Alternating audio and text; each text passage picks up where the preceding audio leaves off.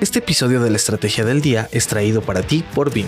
La nueva solución BIM Backup and Replication B11 tiene más de 200 características y combina protección de datos para respaldos, réplicas y más. Visita b.am diagonal Bloomberg conozca por qué BIM es una solución sencilla, flexible y confiable.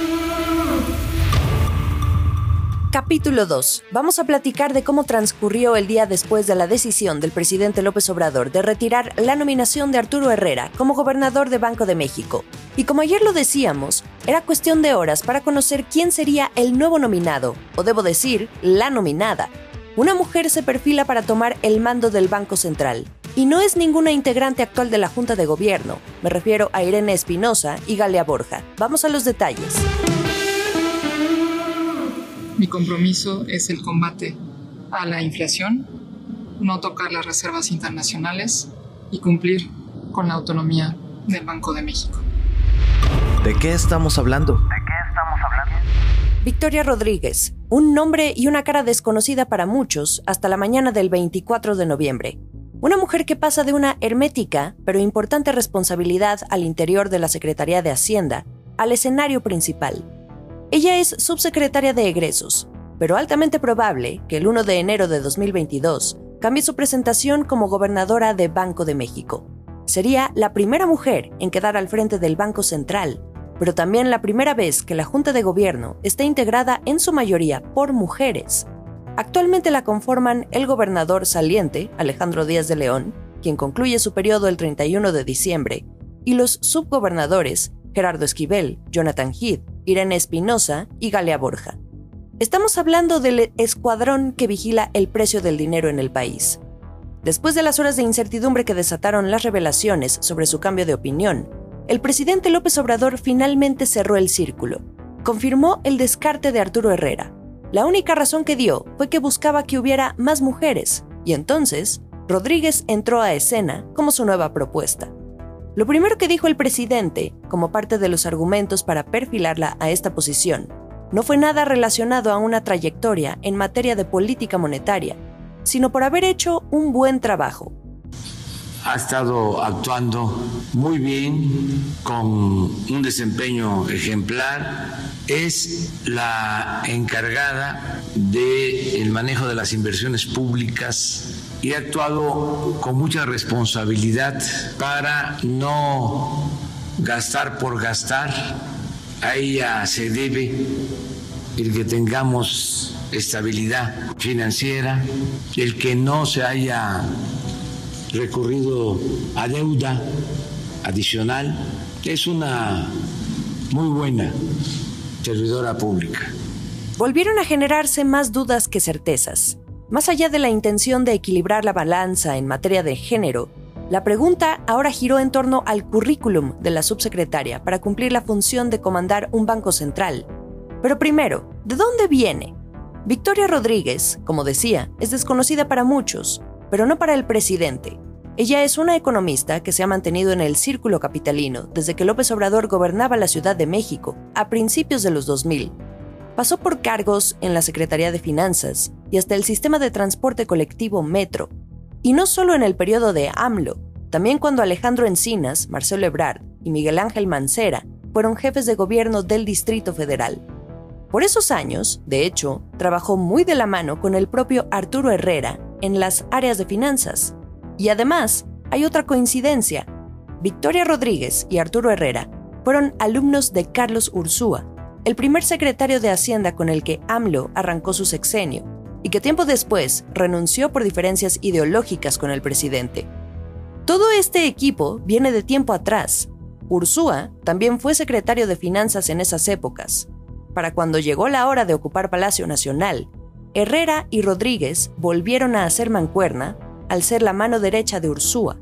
Recordemos que Arturo Herrera era subsecretario de Hacienda Sale Ursúa y Herrera asume la secretaría.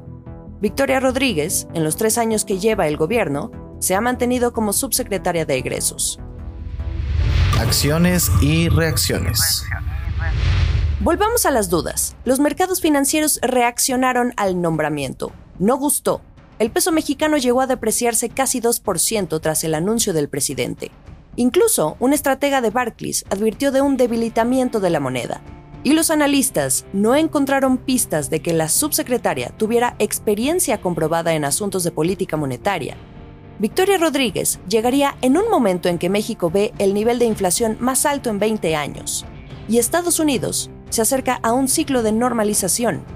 Incluso las cámaras empresariales, como la Coparmex, pidieron al Senado analizar cuidadosamente la nueva propuesta del presidente, para no abonar a la incertidumbre que atraviesa el país ante las decisiones del gobierno en diferentes frentes políticos y económicos.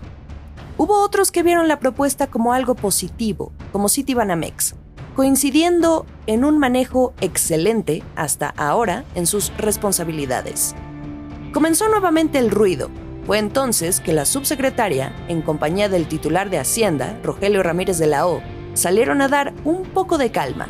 Ese es el mensaje que ustedes pudieron escuchar al inicio de este episodio. Esto es el dato del día. Victoria Rodríguez tiene experiencia en finanzas públicas y temas presupuestales y de deuda. Sin embargo, la preocupación está en esta falta de relación en materia de política monetaria. La ley de Banco de México marca este requisito fundamental. El artículo 39 también especifica que debe haber ocupado por cinco años cargos de alto nivel en el sistema financiero mexicano o en dependencias, aunque apunta a que al menos en dos de los cinco miembros de la Junta de Gobierno de Banjico no es necesario cumplir estos requisitos. En todo caso, deben ser expertos en materia económica, financiera o jurídica, y ninguno de estos dos miembros podrá ser gobernador antes de cumplir tres años en el cargo. El presidente López Obrador, por la mañana, intentó disipar las dudas respecto a que busque que el Banco Central actúe de otra forma en sus decisiones de política monetaria. Esto es lo que respondió a Maya Aberbuk de Bloomberg News. Ella va actuar con apego a las normas del Banco de México. Y desde el principio nosotros hemos eh, expresado y hemos demostrado con hechos ser respetuosos de la autonomía del Banco de México. No hay una sola intromisión del gobierno, de la Secretaría de Hacienda, en las decisiones del Banco de México. El último sorbo. Esta nueva propuesta de nombramiento debe pasar por el proceso de ratificación en el Senado. De aprobarse, Banco de México estaría entrando a un club de alrededor de una docena de bancos centrales alrededor del mundo, que son liderados por una mujer. Si quieren conocer cuáles son estos países, les dejaré el enlace a un mapa interactivo en la descripción de este episodio.